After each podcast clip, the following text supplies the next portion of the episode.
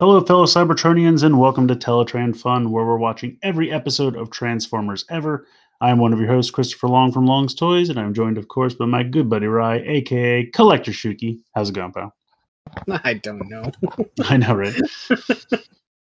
This week is not great, but hopefully it will be done soon, and then we can have a weekend, and then I can have a Thanksgiving where I stay in my house and never leave ever.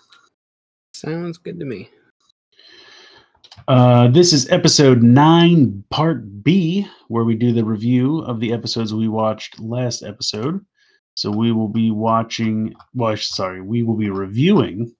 G1 Season 2 episodes, The Autobot Run, Atlantis Arise, and Day of the Machines. So those are episodes 23, 24, and 25, respectively. And, yeah, they were okay. But before we get into all that, we'll start with the pickups. So what did you get this week, Transformer-wise? A pretty nice amount, all things considered. So, trying to remember a vague order of this all happening. On Saturday? I think it was Saturday. Yeah. I got Roadbuster from Amazon, because Amazon had them for like $13 or something. Oh, score. There you go. So I'm like, perfect. I'll just give Roadbuster here. And then I forgot what day it was that you texted me that Walmart had Sunstreaker and Thunderhowl, or Sunstreaker. And so I'm like, well, okay, I'll get Sunstreaker, and now I need to buy something else. And I was bouncing between Studio Series Cliff Jumper and Bumblebee, Cyberverse, whatever, Thunderhowl, because that would finish my little collection of that, and I'd be nice and done. So I'm like, okay, I'll just get Thunderhowl; it'll be fine. Turns out I should have got Cliff Jumper. Oh, why? Cause was it the net? I don't think it was the next day. It was a couple days after. Did they cancel? Was it literally Saturday? I don't know. It was also Saturday. Cause when did that happen? Late last week? Then they had it. Yeah. I honestly don't remember. It had to have been last week. That's weird. Anyway, sense of time is absolutely fucked. That's fair. But it had been Saturday. I went and did the grocery shopping, and so of course I was at Meijer, and Meijer had buy one get one 50% off Transformers, and so I'm like, great, cool. And I look up, and there's Thunderhowl. I'm like, of course. And so I looked through their Studio Series, and they had Top Spin. So I'm like, great, I'll grab Top Spin. And I'm looking at the Transformers. I'm like, are you serious right now? There was pretty much next to nothing that I wanted. And, of course, Thunderhowl's there at the front of the peg laughing at me, going, haha, you bought me from Walmart. I ended up getting Movie One Bumblebee, just because it's Bumblebee, and I can just add it to my box of bumblebees. Your bumble box. Yeah. And so, like, I know it's fine for $10. It is what it is. Would it have been more convenient if I had ordered Cliff Jumper and then found Thunderhowl for $10? Yes, but that is not how it happened.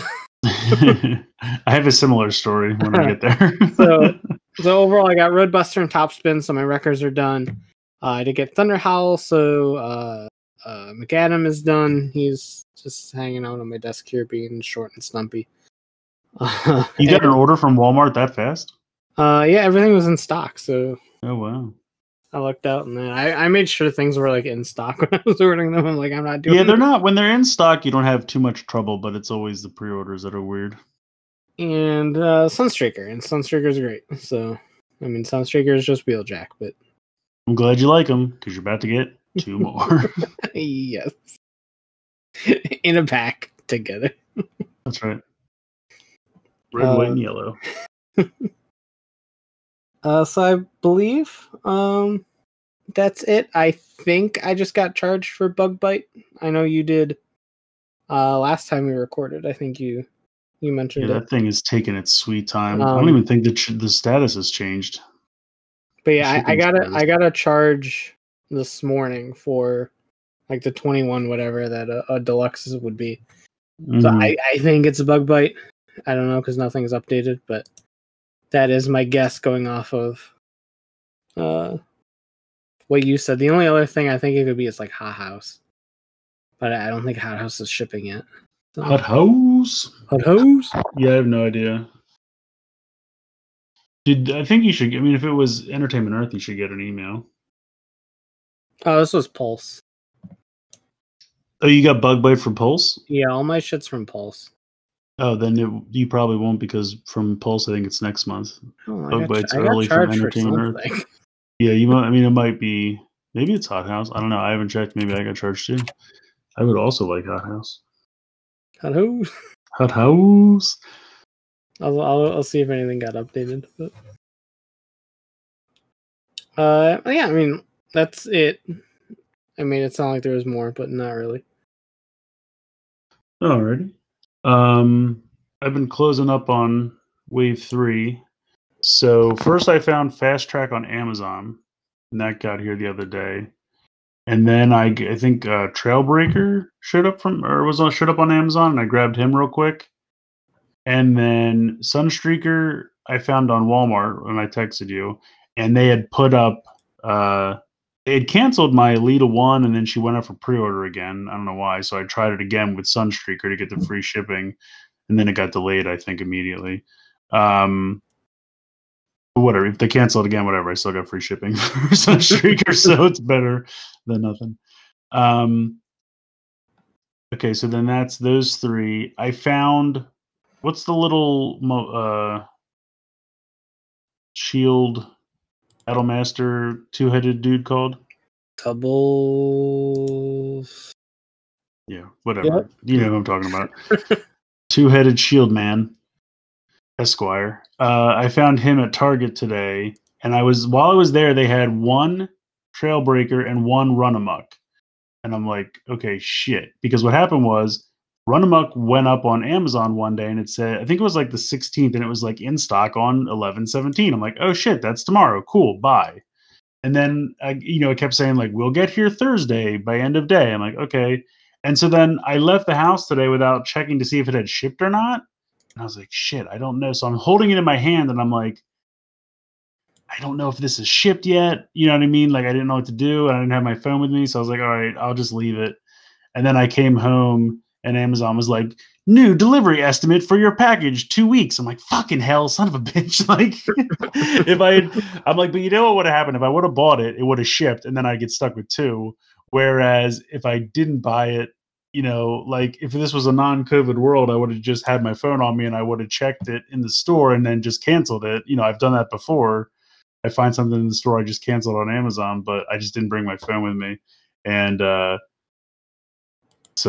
So I should have just bought it, but what are you going to do? I mean, I'll get it eventually. I'm not worried about it, but it's probably going to be like the week after Thanksgiving, which it's fine. Like I'm not, dying for it. And there's a possibility it'll come sooner, but we'll see how it goes.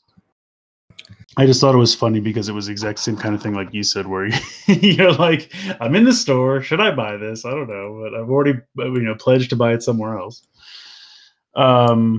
But I think, honestly, at this point, Runamuck is the only thing I'm missing from Wave 3.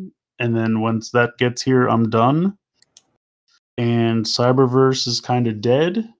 So bring on Studio Series 86, baby. I don't know when those are coming out, but that'll be the next thing probably that I buy. And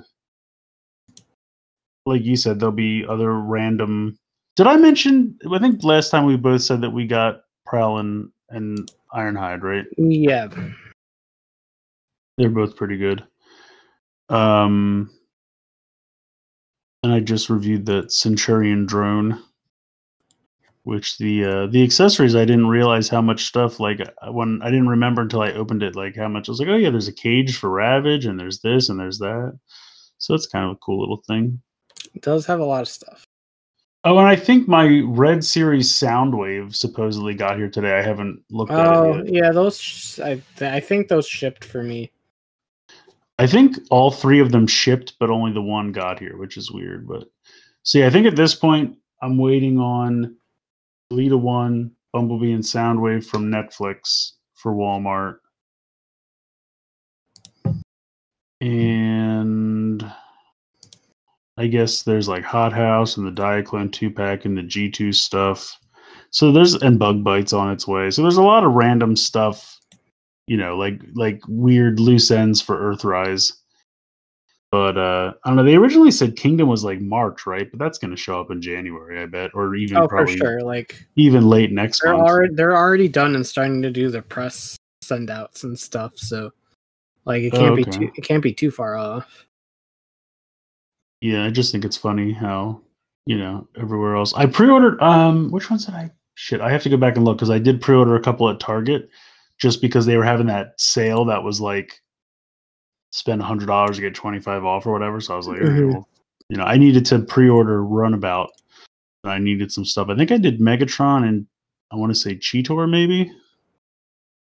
I have to go back and look so I don't accidentally buy, because I saw Rat Trap and Vertebrake were on Amazon and they were just like ships in 1 to 2 months, and I'm like, that's interesting. And then it changed to currently sold out or something like that. So I was like, interesting. Was that like a new pre-order thing, or I don't know. I mean, I'm not really worried about it. Once they're out, and they'll be around. But I guess I'll finish up the Wave 3 Deluxes and then be on my way. Oh, I still have to get Thrust at some point too. That probably won't be too bad. So I did some digging. Okay. That charge from this morning is either Hothouse, Bug Bite, Black Rorichi, or Lightning Collection Green, or Z Putty. It's any of those 5 things. Oh. Well, I bet you it's not Lightning Collection yet. I don't think it's Lightning, because those are labeled for January.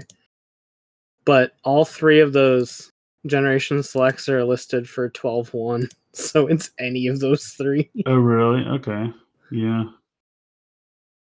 I'm sure you'll get an email that's like, out for delivery. The other thing is sometimes they charge you like a week before they ship it. I don't know why, but... Well, stay tuned. Check back next week, listeners, and find out what you got. We will see. We shall see. But yeah, I think that pretty much wraps it up for me. I don't think I have any other Transformer stuff. Yeah, I don't think so. So let's move on to news. We have a small smattering of news, I believe. Yep, not a whole lot. The final Galactic Odyssey set was revealed to be the Batropolis Rescue Mission, and this is a really stupid set. Batropolis. Featuring, I don't think they changed their names. Oh, really? Oh, it's Overair. Ironworks is still Ironworks. Overair is the Airwave redeco. Overair? Yeah, we're going to have to come up with better names for these. So it's the Ironworks mold and the Airwave mold. Decoed to match Skylynx, which Ironworks does phenomenally. Kinda. Ironworks is the red, white, and blue you would expect from Skylynx. Overair is just Airwave slightly different. It drops the ball on trying to be Skylynx, but the color scheme is way too similar to the original Airwave, which is weird. Like, here's the thing. I really bitched about, the color scheme not being super different for Punch Counterpunch, and I stand by that. They didn't try to remold it at all or anything. But at least with Airwave, it's a faction change, and it's kind of like, well, it's just more MicroMaster based stuff. Like, at least we're changing the color slightly. It's another base or just track pieces, or what I'm saying? It's like fodder for you to build. It's like getting another box of Legos. Yes, it looks similar to the box of Legos that you have, but you can build something new with it. Does that make sense? So like, I don't feel as bad about this and I don't feel like I'm being taken advantage of because I love the little MicroMaster bases. So I'll take as many as you want to give me in whatever color schemes you want to give me, just so that it gives me more to build with. Because I want to eventually make a crazy giant city, you know, for MicroMasters. So I do wish it was different. I don't know what they would pick. Maybe just focus a little bit more on the red and white color scheme like they did with Ironworks. I mean, if you're trying to stick to Skylynx colors, which again, I don't know why you'd have to, but if that's what you're trying to do, you know, could have just focused more on the white, the blue, and the red, because Ironworks is kind of like white and blue and red, and then he's like dark blue and gray. And I'm like, well, those are not the colors of Skylynx. So I don't know. I just feel like if it was a little bit better repaint, I'm still going to get it, but I feel like if it was a little better repaint, I'd be more excited about it. And it they do come with redecos of the Space Shuttle Duo and the long truck. The two trucks that smashed together. I don't know what to call them. Long Truck Dong. I think he's from Pretty in Pink. Or 16 Candles. I can't remember which one it is. But anyway, yeah, I do think that the two red, like that long truck repainted as a red fire truck, I think that works. I think that was a smart idea. I don't mind a repaint of the space shuttle, but it looks very similar to the one that already exists. It's not really that different. So again, they airwaved it, and I just wish these had a little bit more unique color schemes, and then I'd be happy with it. Yeah. So let's review. So how many of these? Oh, go ahead. Just real quick, one of the press images shows Double Dealer's giant missile. I brought this up before to you. And it's just kind of there. It does look oddly photoshopped, kind of. So I don't know. I mean, if the space shuttle pegs onto that somehow, that's neat. I think that's pretty cool. Mm-hmm. So we'll have to check into. I mean, we could check it out now. I have the other, the original piece. Yeah, I don't have the space shuttle guys still. I'll have to get back to you on that one, but I think it's neat. Like, it's not in any other photos, so I don't know if it's actually included in the set or not. So we'll see. But I think that's a neat. It's a smart addition. I think that's kind of neat. To just throw that in there. If the space shuttle guys plug into that, it works great as a booster. Yeah, so fuel tank type. I think that's really a really neat little inclusion if that's the case. But like you said, it's not in any of the other shots. So. Yeah. What I was gonna say is, how many of these things have there been now? 6? There's 5 altogether. So the first one was Ratchet and Lifeline. Was the Shattered Glass one of them? No, that was just a separate selects. Okay, so the Ratchet was. No, that was the one with the... never mind, I'm just dumb. The first one was Ratchet and Lifeline. Right. The second one was... The second one revealed was the mini-cons. Or the Micromasters. The Autobot clones. Oh, yeah. That was supposed to be the third one, but it was the second one. Yeah, and then the Micromasters. Yeah, the Autobot clones, and then the Micromasters, and then... Barricade and Punch Counterpunch, and then this one. So that's it. Then this is done. There's 5. Yep. This is the Galactic Odyssey is over. Yeah, it was kind of a shitty Odyssey. I mean, they didn't pick up any moons. They didn't ride around in a flying hat. None of that, Yeah, I mean, I liked minicons. Fuck, I keep calling them minicons. I like the Micromasters. I do it too, though. I like the MicroMaster pack. I like the additional bases. Ratchet, whatever. I'll take the crappy RC. At least it's a different color scheme. And, I guess the only one that I'm not super pumped for is the Punch, Counterpunch, and Barricade. I think I have all the others pre-order. Well, no, I already had the Autobot clones, so I didn't need that one. But at least that's just like a very easy pass. You know what I mean? It's not like, okay, this is something you might already have, but some people don't, and that's fine. And that's why I would have been fine with them re-releasing Punch Counterpunch, but then to lock it with a toy I actually do want, I think is lame, but I won't get into that whole thing again. Okay. So yeah, do we have any more, like, anything else you want to say that before we move on to the next story? No, it's there. It is there. So this was part of a weird, like, double, triple, quadruple, whatever Fan First Friday that they did last week. Mm. They showed off 2 new Studio Series reveals for Bayverse movie shit. Cybertronian Bumblebee. So we took Jeep Bumblebee, remolded him into Cliff Jumper, and then repainted Cliff Jumper with a new head into Cybertronian Bumblebee. So we went. I don't even think it's a new head. I think they took the head from Jeep Bumblebee and he just popped it over to this. Is it? I don't know. He's got that like more like battle head. I'm pretty sure. I don't remember Jeep Bumblebee's head sculpt. Yeah, I don't. I'm looking at it and I can't see it, but. I kind of think it was. I think it was that just kind of battle ready head, which is what they put on this. Road Bumblebee. I don't even remember. Off-road Bumblebee had a normal ass head. Did it? Okay. How close are you to the movie one that I have right here? No, you're still different. It might be a new head. I just think it's funny that they, you know, that mold has gone full circle. Oh, absolutely. It went from B to a slightly different B. I don't know. Go ahead. No, go ahead. No. I was just going to say with, you were about to reveal the second one, so you go ahead and I'll say something after that. Okay.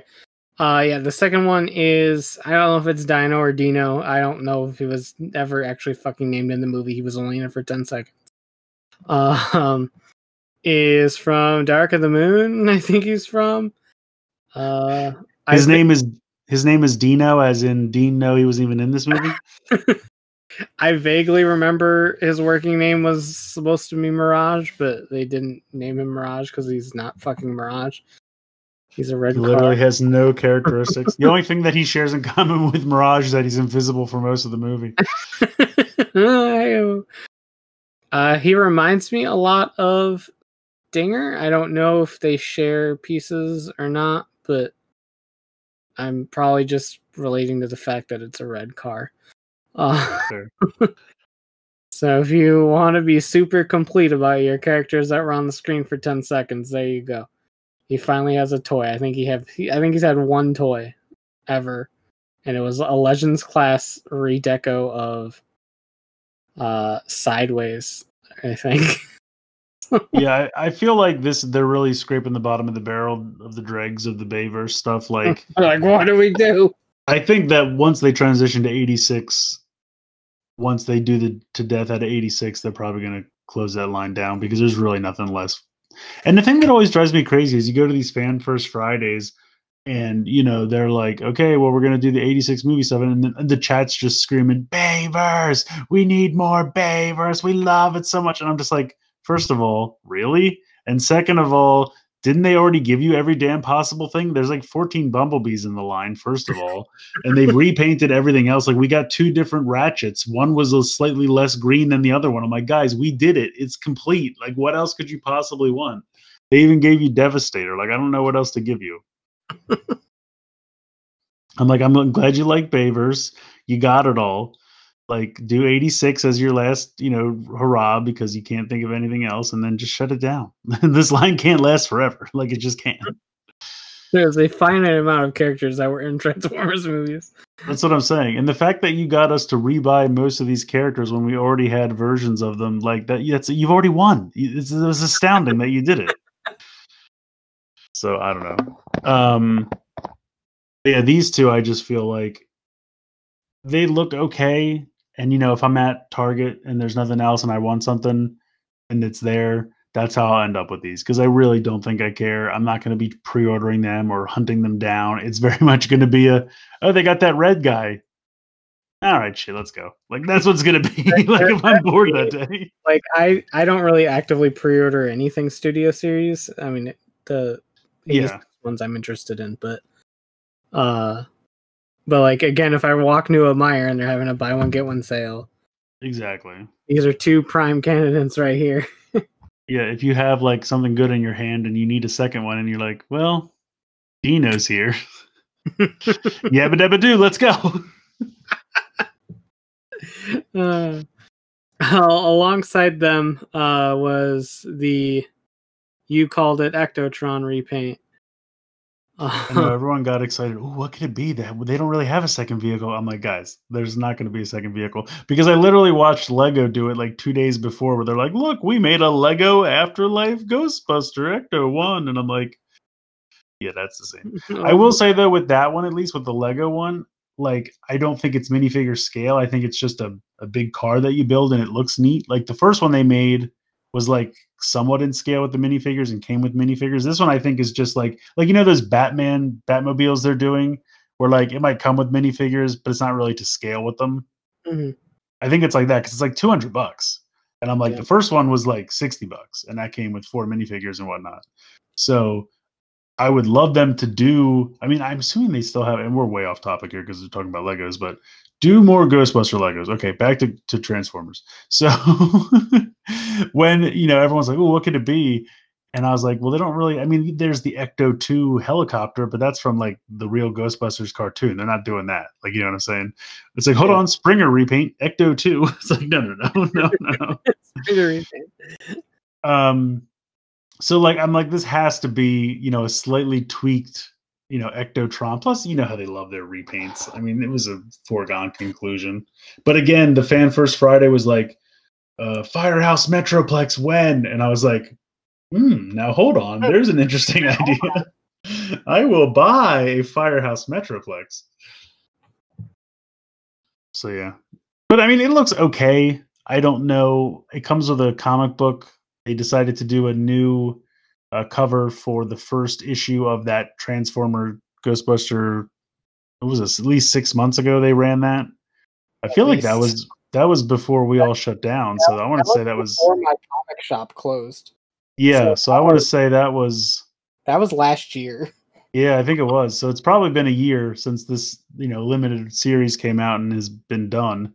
But they're like, here's a new #1 cover that kind of looks like the 86 movie cover. You're like, yeah, kind of does.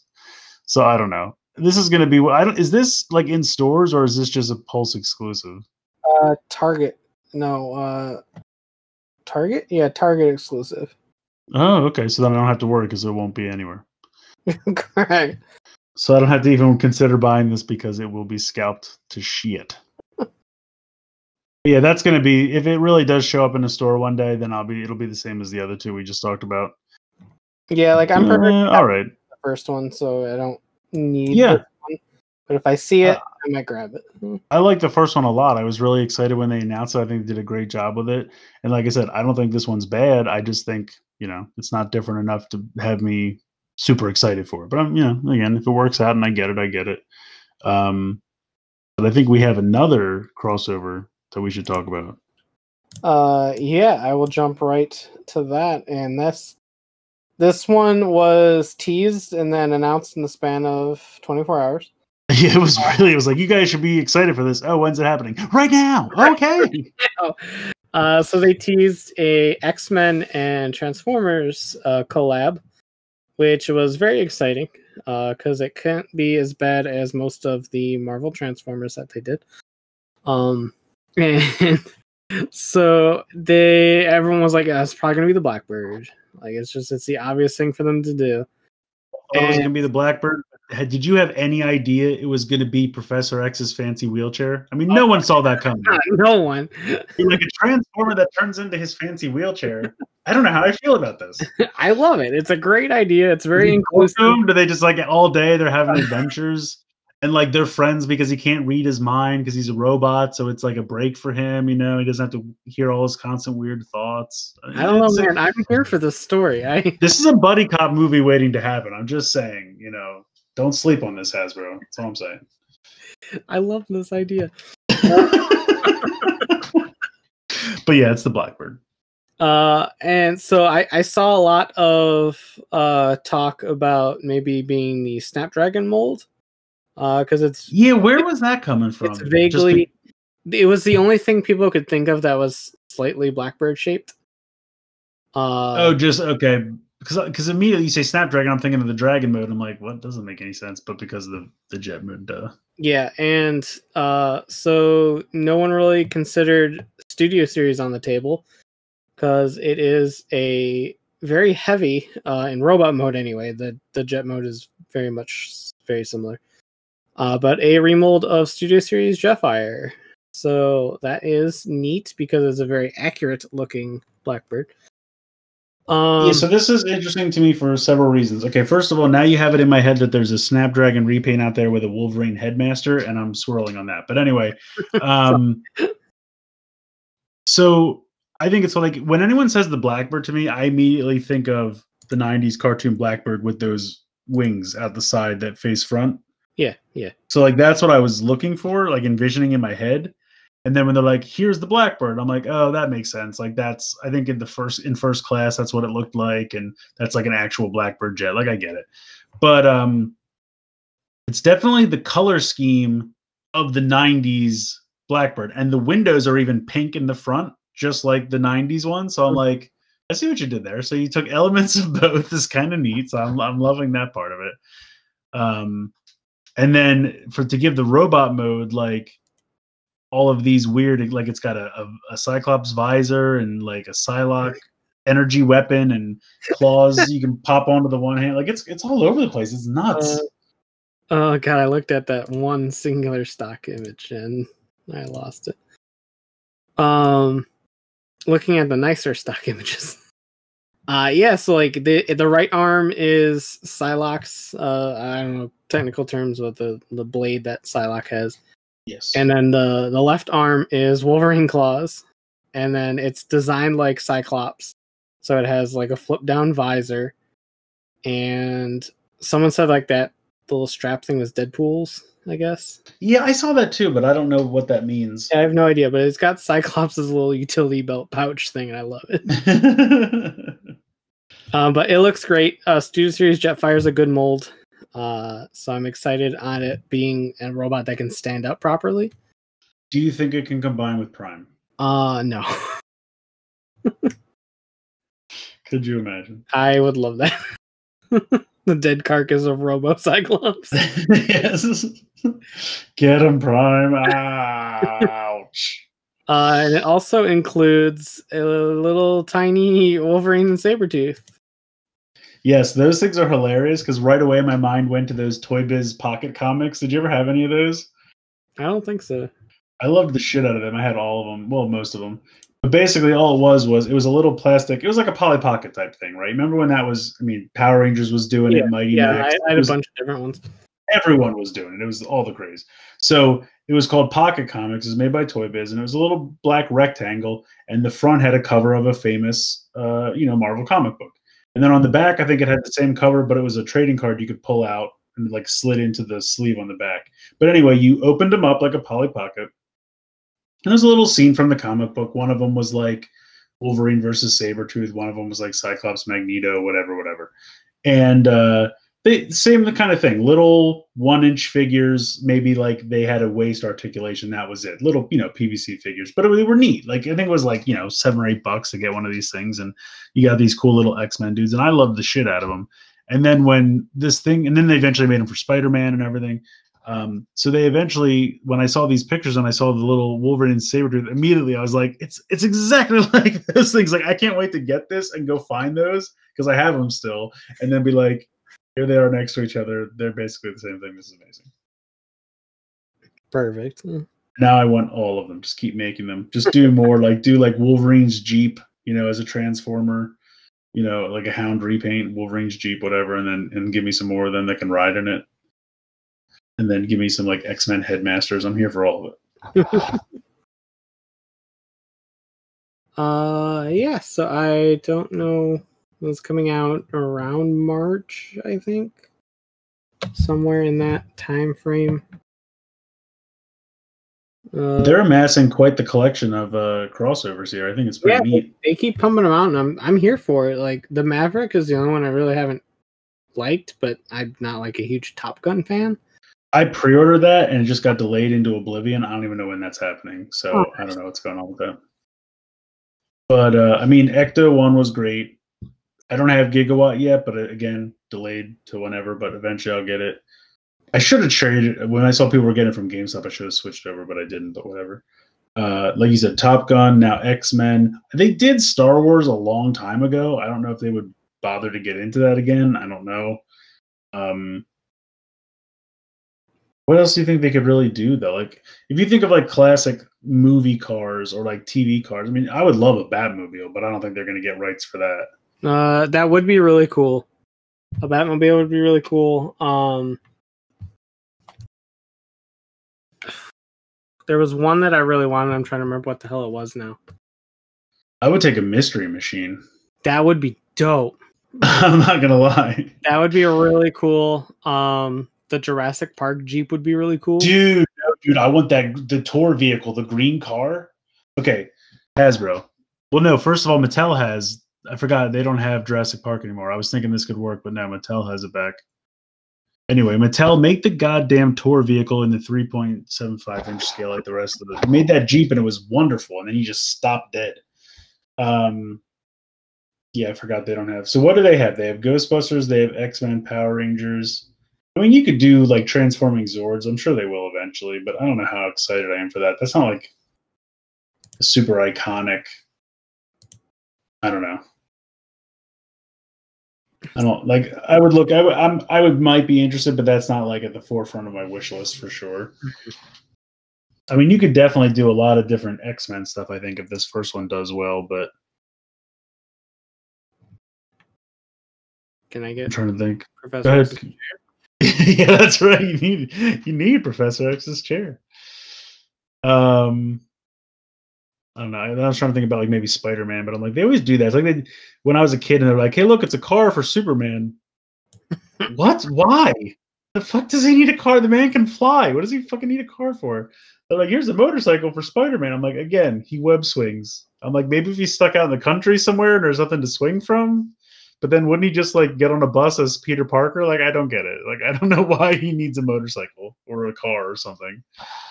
Or like the best one I ever saw was a motorcycle for the Flash.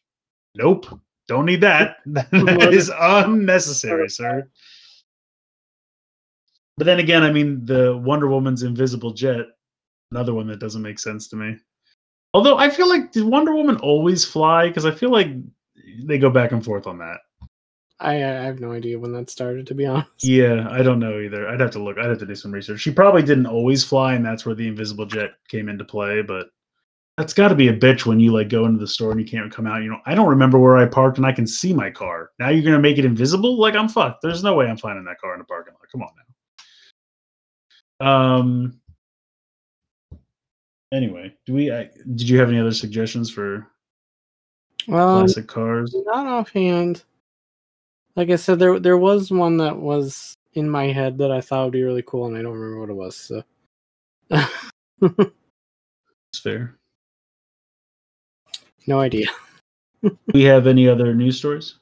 We do have the fact that the director of... Is it director? Yes. Director of the Creed movies. Oh, really? Was tapped to do the next Bumblebee Transformers movie universe movie. Ooh. I liked Creed. So that should be good. I can't remember his name now. Stephen Capel? Capel, I don't know how to say it, but Stephen Capel Jr. or Capel Jr. He did Creed 2. Oh, he didn't do Creed 1. Okay, I was just saying because I felt like there was someone different. Yeah, he did Creed 2. I thought Stallone did Creed 2. Maybe he just wrote Creed 2. I don't know. Anyway, this is not a Rocky podcast, although I could do a Rocky podcast. Yeah. So anyway, that's news. We'll see how that goes. And apparently the Bumblebee Universe movie beat out the potential Beast Wars movie. Oh, it was one or the other? I guess they were doing them both and one would win and that won. I mean, it makes sense. I was kind of hoping they would just get the same guy because I really liked what he did with the first one. But yeah, me too. We'll see I would assume that this will probably open it up and introduce more characters than just only Bumblebee the whole time, but we'll see how it goes. I wonder if they'll even bring What's-Her-Name back. Probably would, I would think. She was good in the first one. Yeah, it depends on what they want to do for the story, but I don't see why they wouldn't. I just want to go back. I wanted to bring that kid back with the fro because I saw he had GoBots in his house. Like, I want to go can we get back into. I want to revisit this. I saw he had GoBots. All right. Well, yeah. I mean, anytime it's like with the Power Rangers news, they're like, "Oh, this person's gonna do this and direct this," and I'm just like, that doesn't mean anything.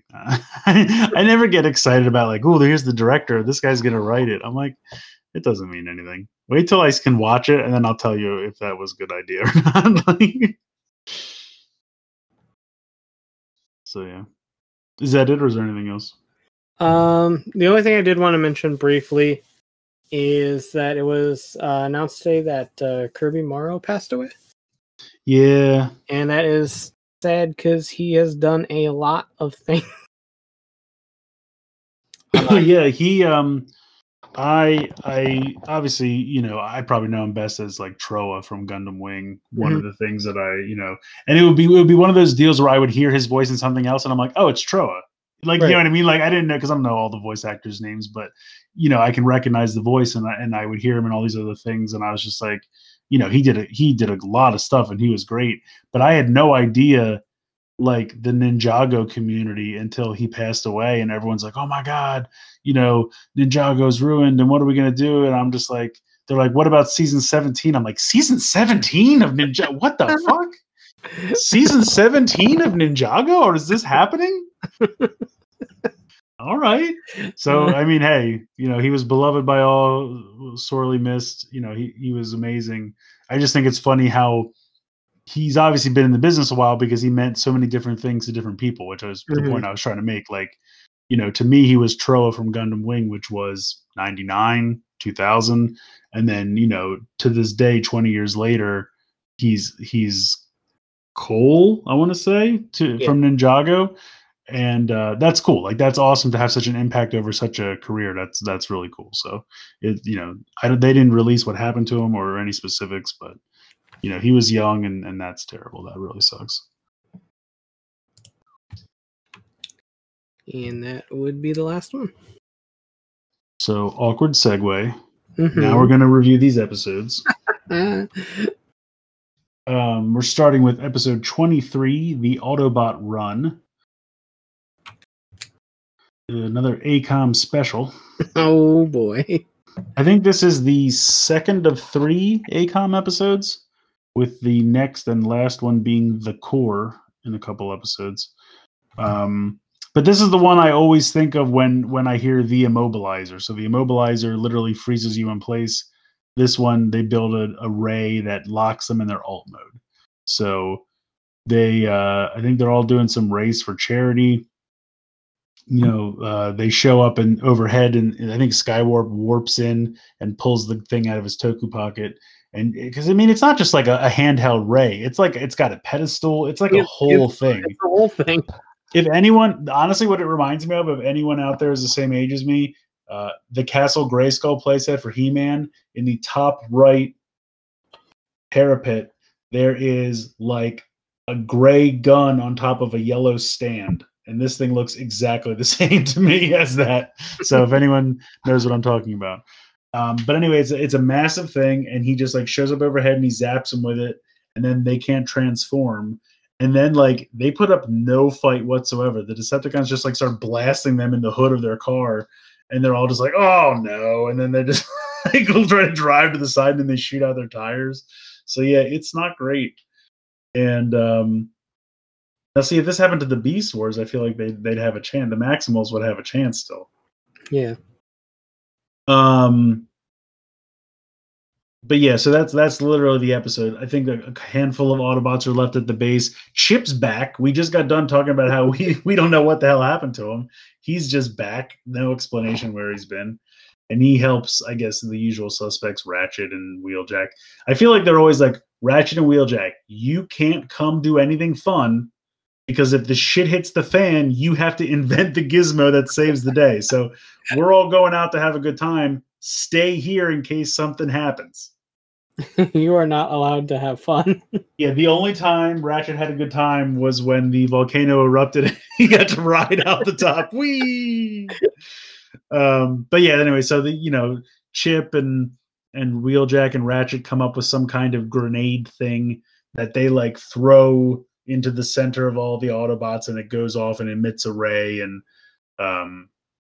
releases them, and then they transform, fight, and it's over. But you get a little Constructicons, you get a little Devastator, which apparently there's like a contract that, you know, or stipulation that ACOM, every episode they do, will have Devastator in it, because that did happen. But yeah, so it's an okay episode. Like I said, it's, for whatever reason, it's one I always remember. It's the big goofy Ray that locks them in their alt modes. But I mean, not a ton of substance to this one. Do you want to jump in here? It was a thing that we watched. Not a whole lot into it. There was that weird Wild West town that they just had. Yeah, shout out to the... So when they first stand in it, it looks like it's in scale with them. And I'm like, who built a robot-sized Wild West town out in the middle of nowhere? But then, like, the more they interact with it, or, like, I think at one point one of the Transformers gets, like, thrown into, you know, one of the buildings or something like that. And you can kind of see that it's a normal size, like, it for humans, Wild West town. But still, it's just out in the middle of nowhere. And, like, when you first see it, there's, like, 4 buildings total. So you're like, what was this, like, a movie production or something? And then, like, later on, there's, like, 20 buildings. So you're like, I don't know what the hell's going on with this ghost town that they decided to hole up in. But also, there's no roads anywhere unless you're on the highway in Transformers. Like, if you are in a rocky area, buildings but no roads, you know, or any kind of, like, the time they had the like secret rocket base, just literally it was rocky terrain, military base, no road leading up to it, you know, no paved area, no runway, nothing. And then with this, it was the same kind of thing. It was just this, I mean, I guess if it really was an old West town, like literally from back in the day, it wouldn't have roads. That makes sense. But I don't know. It was also just a weird setting to pull out of your ass for a random confrontation. I don't know. It's weird. It was fun. I liked it, but it was weird. Yeah, the wiki says that this was Roller's third and final appearance. Oh, let's see. He was definitely in the first 3-parter. He was in Day of the Auto, or what was it? Attack of the Autobots, when Prime separated into his 3 components, which I still don't think makes any sense. And then this one. And then this one, he I don't even remember why he got him out. I don't either. I think it was because he couldn't transform, so he was like, well, let's just throw everything at him. Here's Roller. It also says this was the first episode where the Transformers formally referred themselves as Transformers. Oh, I guess that's true. It probably makes some quip about not being able to transform. Yeah, that's the thing. Yeah, there's not a ton. Oh, I want to shout out to, I think there's literally, they switch the color schemes for Sunstreaker and Sideswipe a couple times in this episode, which is funny because that's what their original Diaclone color schemes were. I don't know why they decided to switch them when they brought to America, we'll have toys of that. What'd you say? I said we'll have toys of that. Yeah, I mean Tiger Track. You want to put my Tiger Track? Yeah, he's already out, and the red Sunstreaker will be happening soon, and the 2-pack with the white Sunstreaker. You probably have names. I still don't know them. Yeah, I don't know. There's not too much going on here. It's a pretty quick, like, basic premise filler type episode, but you know, you get some Constructicons, and there's not really too much going on in this one. Anything else you want to add? It was what it was. It wasn't bad, you know. I mean, I will say that ACOM, they start out okay, and then by the end, the animation started to get pretty rough. I don't know what it is about Acom. They're just not that great. But it was an interesting idea. You know, the premise is very fillery, though. I mean, by the end of the episode, everything's back to normal and nothing matters. But it was an interesting idea. But moving on to episode 24, Atlantis Arise. I really like this episode. This is one that I always, like, if I'm just like, I'm going to throw on some random G1 episodes and make my way through, and I'm picking and choosing, you know, what do I remember as being good? I always watch this one. Like, this one I really like. Good visuals, good premise. They randomly discover this underwater civilization, Atlantis, and there's these, but they're called sub-Atlanticans. So I don't know. In any case, they're fish people, and I guess, do the Autobots discover them first, and then, or the, I can't remember who finds them first, but anyway, the Decepticons end up partnering with them because they have a ton of energon producing, like, natural occurrences. Like, there's, like, erupting, what would you call it? Like, thermal eruptions or something near where the base is situated underwater. So there are all these different natural occurrences that they can use to produce energon. So the Decepticons partner with them. They get a bunch of energon until they can raise the city so that they can use it as, like, a base, I guess, to conquer. But I'm like, if all of your energon producing areas are underwater, why would you move the city? Like, I would think, keep this place where it is, you know, use it as a base to continually, like, just turn it into an energon factory, and then build yourself a second warship or mobile platform or what. I mean, you know how the Decepticons build stuff in 45 seconds. They're literally just like, we needed a new battle platform. There it is. And it's done. And then they just get on and start doing stuff. I mean, they built, like, a whole new New York City in 22 minutes with that City of Steel episode. So, that aside, basically they start trying to take over Washington, D.C. I guess they, you know, it's the stronghold of the United States. But at this point, if you're giant robots trying to take over America, I don't really think it matters if you hold the capital or not. I'll be honest. I think we're going to be collectively shitting our pants and trying to throw whatever. But that's the funniest thing, and I always talk about this with Transformers. You'll be watching it, and you know, these robots exist somewhere in our country. People have seen them. They must have made the local news in the area where they exist. Well, as soon as the government gets tipped off, they're going to investigate. Maybe they make a partnership with the Autobots, you know, like, kind of like what's happened in the Bay movies, right? But then you'll see, like, people are like, oh, what's that? Oh, there's a large robot. Like, you're telling me there's anyone in this country who doesn't know that the Transformers exist? Giant robot aliens have come to the planet, had several adventures by now, so much collateral damage you can't even, you know, wrap your head around it. And there's still people who are just like, oh, what's that? It's a big robot? Okay. Like, Transformers are a hoax. Yeah. Oh God, the parallels are uncanny. But anyway, I'm just saying, it's weird to me that whenever they, like, have people on this show who are just like, what's that? You know, it would be like if I saw a wolf. Just because I don't see them very often, I still know what a wolf is. You know what I mean? Like, I wouldn't be, like, at the zoo and be like terrified. Oh my God, you know, it just doesn't make sense to me. But I'm getting wildly off topic. You get some quality Dinobots in this episode. They play football in the beginning, which is ridiculous, but I love it. So they have a football scene. Then they get called to investigate. Some of the Autobots get captured. Then they call in the Dinobots. They all fight in Washington, D.C. They put a force field over D.C. to keep them out, and the Dinobots just bite their way through it. I think it's hysterical, but I'm like, that's not how force fields work. I don't know how you guys know, but it should be like... bite it hard enough, it'll break. I'm like, to you, they put a glass dome over it, but whatever. But yeah, you get some great... Dinobot stuff. Then they go back to Atlantis. There's a final fight there. The whole thing explodes. I love the mass shifting, because, like, at one point Prime, like, backs his trailer up and all the Dinobots walk out of it, and I'm like, then they transform and you know, Grimlock is, like, 5 feet taller than Prime, and I'm like, but he fit in your trailer. All right, whatever, let's go with it. But it's a really fun episode. Yeah, it's weird. So, like, they never really pay attention to that. Also, this is the episode where they get the skis on their cars. So, Earthrise Cliff Jumper, you're welcome. I'm sorry. Earthrise, Cliff Jumper, Bug Bite, Hubcap, Bumblebee. Everybody. All of them. My favorite thing in this episode is Megatron removing Abraham Lincoln from the Lincoln Monument. Yes, he goes to the Lincoln Memorial and just lifts him out of the chair, and then he's like, "This will make a fine throne."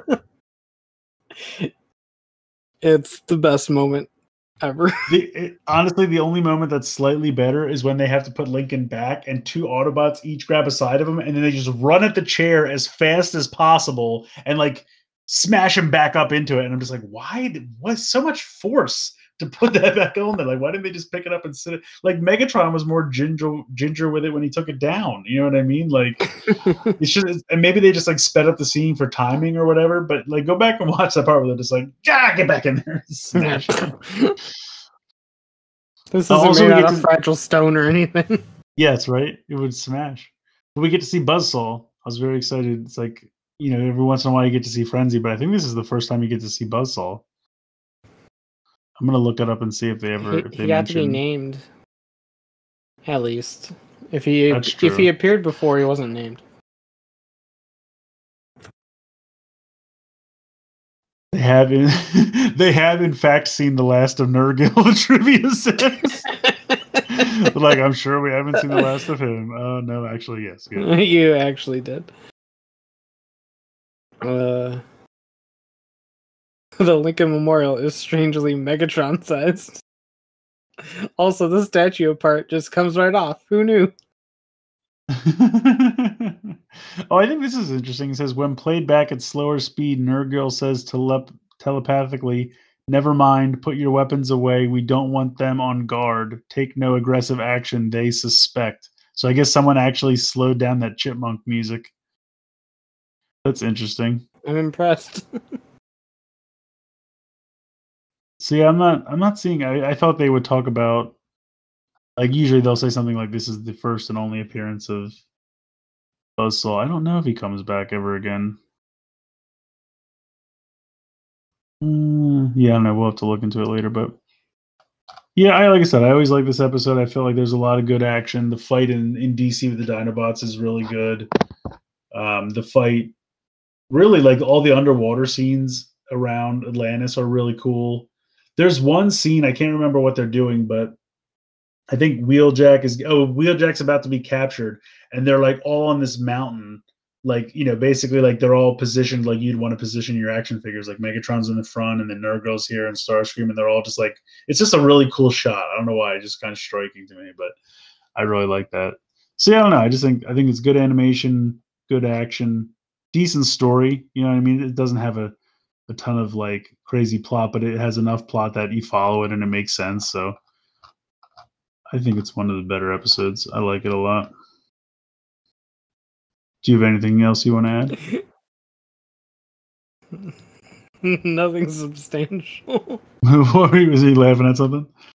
I'm just looking at the captions. Oh yeah. Yeah, shout out to TF Wiki. Their screenshots. There's this one of an animation error where there's two Optimus Primes running towards the yes monument, and this Prime uses butting to hold up the Washington Monument. I also like the picture of Spike in the scuba suit, and it just says, "Then again, look how ripped he is. Maybe he is superhuman."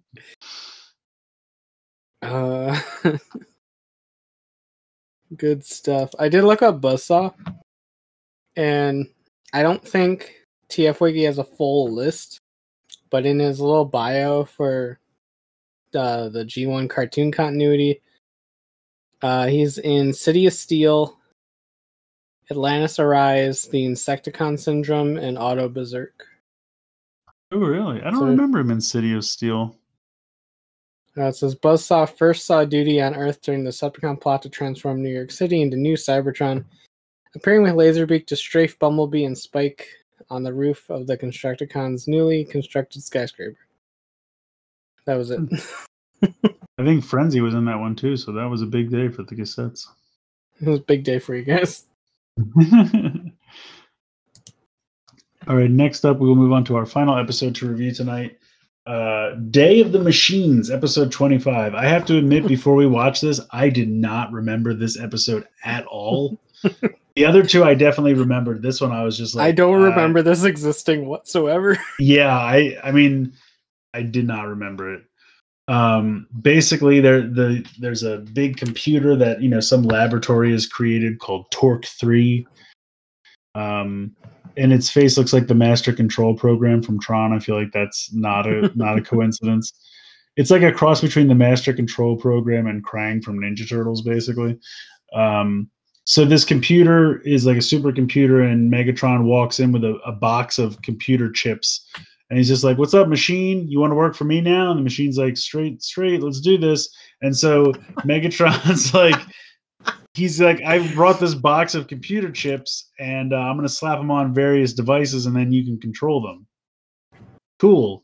So he literally just starts like, cool. And of course, like, they turn slightly to the left, and there's a whole room of weird machines. Like, out of that, there's that scene in the, I think the second episode of Ninja Turtles where they go to the Technodrome, and there's that room with all the really strange, like, Dimension X robots that they have to fight.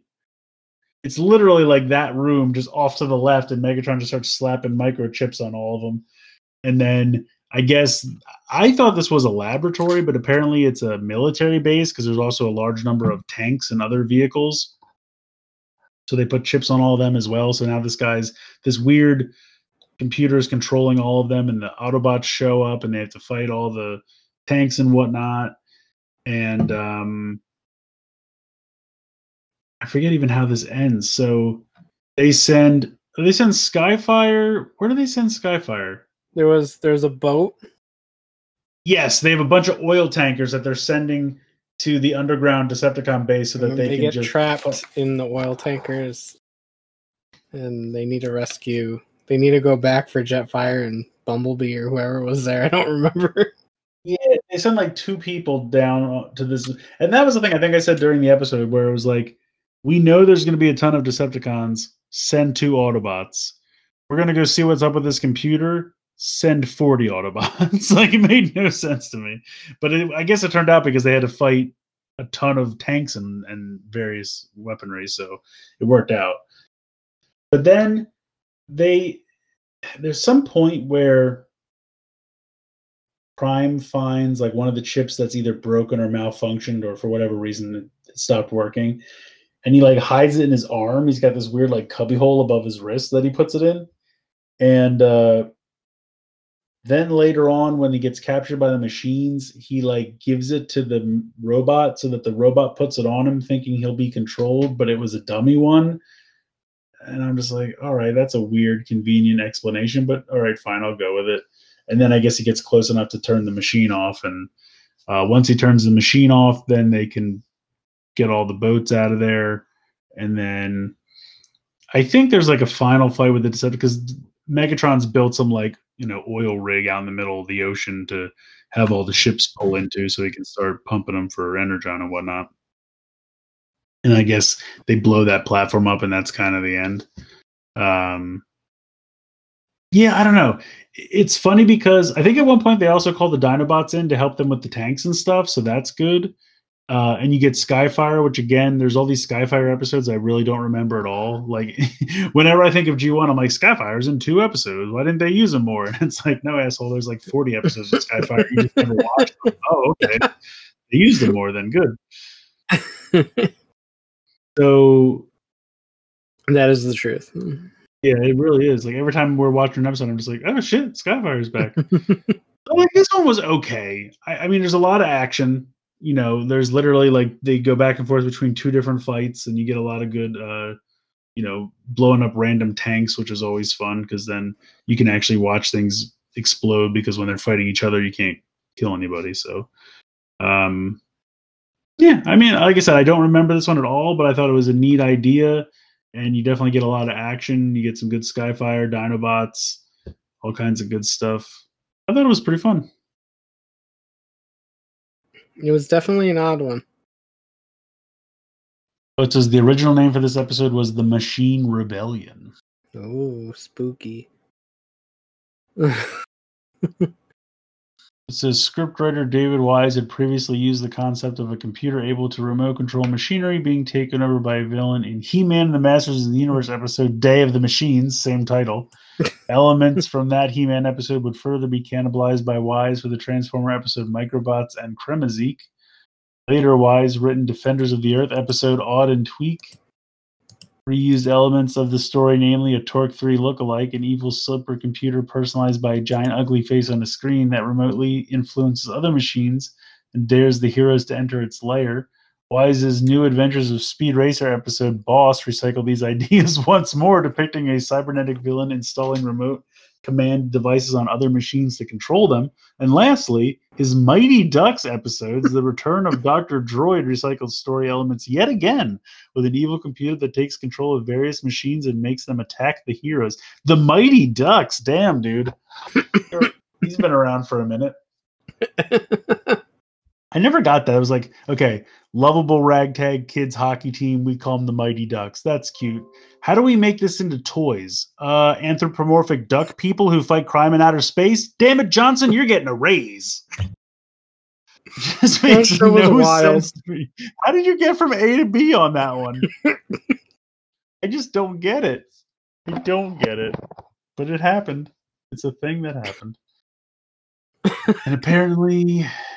there was a Dr. Droid involved. Anyway, yeah, so I think it's hilarious that he used this premise like 70 times throughout various cartoons over the years. But it's not ripping off if you rip off yourself.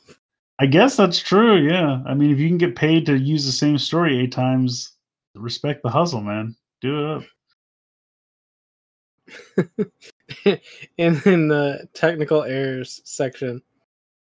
It says, Slag sure does spend a lot of time staring at the machines, growling, and very pointedly moving his mouth.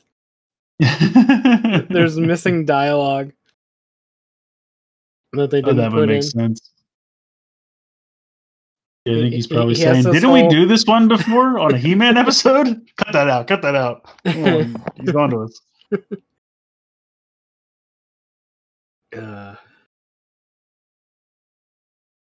Yeah. Lots of good nonsense. In the extended scene, hold on. Did Autobots disappear from the story after their one battle, despite the fact that the Autobots meet more resistance before they reach Torque 3? Also curious is Swoop's total absence. In an extended scene in the shooting script, once Optimus Prime rescues the two scientists with Sludge's boost, Grimlock asks if the Autobots need any more help. Optimus Prime indicates they have everything under control, and Grimlock orders the Dinobots away. And then it says, quote, till next time Autobots get in nickel-plated pickle, enjoying his own joke. Why was that cut? Pickle. That's lovely. That is gold, sir. He's like, hold on, I got to save this for New Adventures of He-Man, nickel-plated pickle. I love how sassy Grimlock is about just always needing to help. Yeah. He's like, you guys suck. I have to come bail you out again. You suck. Goes full on Cliff Jumper with Mirage. Grimlock like, you know the Autobots suck ass. Every time we come in and rescue them. It's pretty fantastic. It's funny to think about characters like the Dinobots who have literally been around since the first season and like all the different characters they've interacted with along the way. Like, you know, Optimus Prime and all these season 1 and season 2 Transformers. But then like, you know, season 3 comes along. And I always find it funny, like such a hodgepodge of characters. Like how did they sit down and think, okay, look, most of these are going to be new characters because we got to sell new toys, but we got to take a couple from the past and sprinkle them through. And like, you know, obviously the Dinobots, you know, lasted and got transitioned over, but then you have people like on the fringe, like Blaster and Perceptor, who kind of came in the middle of season 2. So they survived into season 3. Like, I just think it's funny. Mm-hmm. And then I go back and think about like Headmasters. Like the movie happened in Japan, right? Because in Headmasters, they're like, now we go to Earth, where Ultra Magnus and, you know, Prowl and Sideswipe and a bunch of other people you haven't looked at or talked about, or didn't you die in the movie? No, here they are, just hanging out at the Ark still. It's like, okay, let's do it, Japan. Japan's like, no, true, like, no one died. There are definitely characters that didn't die that just never get mentioned once you get to season 3. You know what I mean? Like Sunstreaker, Sideswipe, Trailbreaker. These people just... Trailbreaker. Yeah, I said the wrong thing. But because my brain always wants to say Trailblazer. Yeah, and no, then I have to change it back to Trailbreaker, and then I get like. Nope, sir, that is a truck. Yes, it's. Please welcome to Trailbreakers OnlyFans. No, anyway. No. I mean, this was an interesting episode. Like, it's not. I don't think it's bad. Again, it's just kind of like a crazy plot, but there's some good action. You know, good distribution of characters. I had fun with it. Honestly, all three of these I think were fairly decent. And like I said, I really feel like we're over that hump. I would say, what would you say, the first 5 or so episodes of season 2 are kind of meh. But then we're starting to hit a stride. So I'm kind of enjoying it. Because, like, what was the first one we watched? The Autobot Run. Yeah, especially with the ACOM animation. That one's not so great, but... these last 2 I thought were perfectly good. Yeah. So next time we will be watching episode 26, Enter the Nightbird, episode 27, A Prime Problem, and episode 28, The Core, which is our last ACOM episode. So after next time we'll be free of ACOM. But yeah, I think they'll be fun. I think it's going to be some good episodes. I kind of remember The Core being a fun premise, even if the animation is not so great. So we'll see how that goes. I don't really remember Nightbird at all, except that they always try to like give us repaints of toys into Nightbird over and over and over again. Yeah. So we'll see how that goes. Yeah, so that's going to do it for this. Did you have anything else you wanted to add before we wrap up the review? Nope. Not a memorable time, but a fun time. Yeah, they're not crazy poignant, but, you know, it's G1. There's good fun to be had. I mean, when you're cranking out 65 episodes a year, I mean, what do you want? Some are going to be fun. Some are going to be less than fun. And some will be downright terrible. But none of these were downright terrible, so I'm happy with that. So let's see. Did we have any emails or anything like that? Any communication? Not that I know of. Yeah, I don't think we had any tweets or anything either. I'll have to double check. But if you want to follow us on Twitter, it is at TeltranFun. So TeltraanFun on Twitter. You can tweet at us. We use that to tweet out the episode links when they go live, and also, you know, any news we can talk about or get excited about, we like to talk on there as well. Send us an email. We'll probably read it on the show. I don't really use anything besides Twitter, though. I didn't do Facebook for this one because it's not that great. Absolutely correct. All right, Shuk, tell them where they can find you on the internet. You can find me on Twitter at Collector Shuki, and that's currently it. There you go.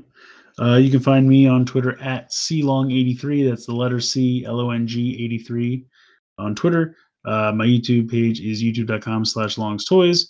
And then I'm at Longs Toys on Facebook, Instagram, Twitch, pretty much anything else, just at Longs Toys. Twitter is the only thing I couldn't get Longs Toys, and I was really bummed.